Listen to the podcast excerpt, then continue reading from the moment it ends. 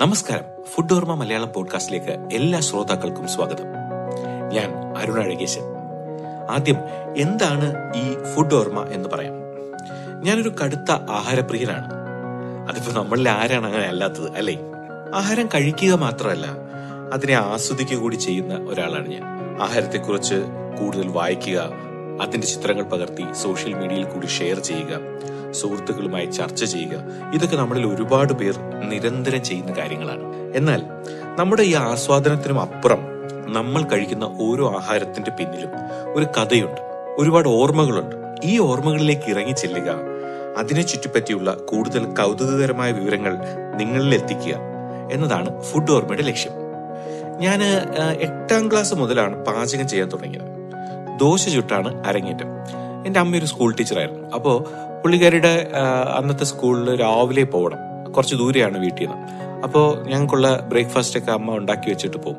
അപ്പോൾ എനിക്ക് ഏറ്റവും ഇഷ്ടപ്പെട്ട ബ്രേക്ക്ഫാസ്റ്റ് ഐറ്റം ദോശയാണ്. അപ്പോൾ വെറും ദോശയല്ല നമ്മുടെ നെയ് റോസ്റ്റ്. വലിയ നെയ് റോസ്റ്റ് അല്ല നമ്മുടെ ചെറിയ കൽച്ചട്ടിയിൽ ചുടുന്ന നെയ് റോസ്റ്റ്. അന്ന് മിൽമയുടെ നീയാണ് ഉപയോഗിച്ചിരുന്നത്. ഒരു കണ്ണാടി കുപ്പിക്കകത്ത് കിട്ടും. ഇന്നതുണ്ടോ എന്ന് എനിക്ക് അറിയത്തില്ല ഇപ്പൊ ഇതിപ്പോ ഞാനിപ്പോ പറയുമ്പോ ആ നീ ഉരുകുന്നതിന്റെ ഒരു സ്മെല്ലൊക്കെ എന്റെ ആ, മനസ്സിലിങ്ങനെ വരുന്നുണ്ട്. അമ്മ എങ്ങനെ ദോശ ചുട്ട് വെച്ചിട്ട് പോകുമ്പോൾ ഞാൻ രാവിലെ നമ്മൾ സ്കൂളിൽ പോകുന്ന സമയം കുറച്ചുകൂടെ കഴിഞ്ഞിട്ടാണ്. അപ്പോൾ അത് അങ്ങനെ കഴിക്കാൻ വരുമ്പോൾ ദോശ ഒരുപാട് തണുത്ത് ആയിരിക്കും ഇരിക്കുന്നത് അപ്പൊ അതിന്റെ ഒരു ടേസ്റ്റ് ഉണ്ടാകത്തില്ല.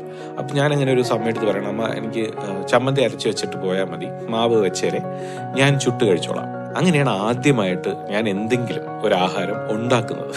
അങ്ങനെ ദോശ ചുട്ടാണ് ഞാൻ അരങ്ങേറുന്നത്. നമ്മൾ പാചകം ചെയ്ത് കഴിക്കുന്ന ഈ ആഹാരങ്ങൾക്ക് ഒരു വലിയ ചരിത്രമുണ്ട്.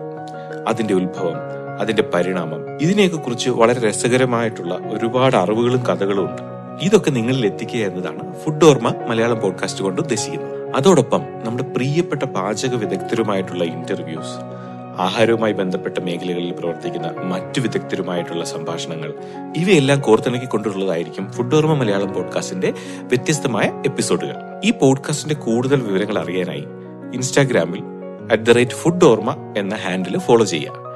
നിങ്ങളുടെ അഭിപ്രായങ്ങളും നിർദ്ദേശങ്ങളും അതുവഴി എന്നെ അറിയിക്കാവുന്നതാണ്. ഈ പോഡ്കാസ്റ്റിന്റെ ഏറ്റവും വലിയ സവിശേഷത എന്ന് പറഞ്ഞാൽ ഇതിനായി നിങ്ങൾക്ക് പ്രത്യേകം സമയമൊന്നും ചെലവഴിക്കേണ്ടി വരത്തില്ല. മറ്റു ജോലികൾ ചെയ്യുമ്പോൾ അതിനോടൊപ്പം തന്നെ നിങ്ങൾക്ക് പോഡ്കാസ്റ്റ് കേൾക്കാവുന്നതാണ്. ഇപ്പൊ ഉദാഹരണത്തിന് നിങ്ങളൊരു സ്ഥലത്തേക്ക് യാത്ര ചെയ്യുകയാണ്.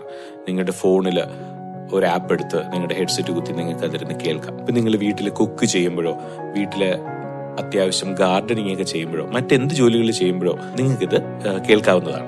അപ്പോൾ ഇതിനു വേണ്ടിയിട്ട് പ്രത്യേകിച്ച് ഒരു ഡെഡിക്കേറ്റഡ് സമയം കൊടുക്കേണ്ടതില്ല എന്നുള്ളത് നമുക്ക് ഒരുപാട് പോഡ്കാസ്റ്റുകൾ കേൾക്കാനായിട്ടുള്ള ഒരു അവസരം ഉണ്ടാക്കും. ഫുഡ് ഓർമ്മ മലയാളം പോഡ്കാസ്റ്റ് ഞാൻ പബ്ലിഷ് ചെയ്യുന്നത് സ്പോട്ടിഫൈയിലാണ്. സ്പോട്ടിഫൈ എന്നുള്ളത് ഒരു മ്യൂസിക് ആപ്പാണ് അതുപോലെ തന്നെ മറ്റ് പോഡ്കാസ്റ്റ് പ്ലാറ്റ്ഫോമുകളിലും ഇത് ലഭ്യമാണ്. ഇപ്പം നിങ്ങൾ കേൾക്കുന്നത് ഗൂഗിൾ പോഡ്കാസ്റ്റോ ആപ്പിൾ പോഡ്കാസ്റ്റോ അതോ ജിയോ സാവൻ ആമസോൺ മ്യൂസിക് എല്ലാ പ്ലാറ്റ്ഫോമുകളിലും ഈ പോഡ്കാസ്റ്റ് ലഭ്യമാണ്. ഫുഡ് ഓർമ്മ മലയാളം പോഡ്കാസ്റ്റിന്റെ പുതിയ എപ്പിസോഡുകൾ എല്ലാ ബുധനാഴ്ചകളിലുമായിരിക്കും നിങ്ങളുടെ അടുത്ത് എത്തുക. അപ്പോൾ അടുത്ത ആഴ്ച പുതിയൊരു എപ്പിസോഡുമായി നിങ്ങളുടെ അടുത്ത് എത്തുന്നതുവരെ ഞാൻ Arun Azhakesan signing off have a nice day Be happy, be curious.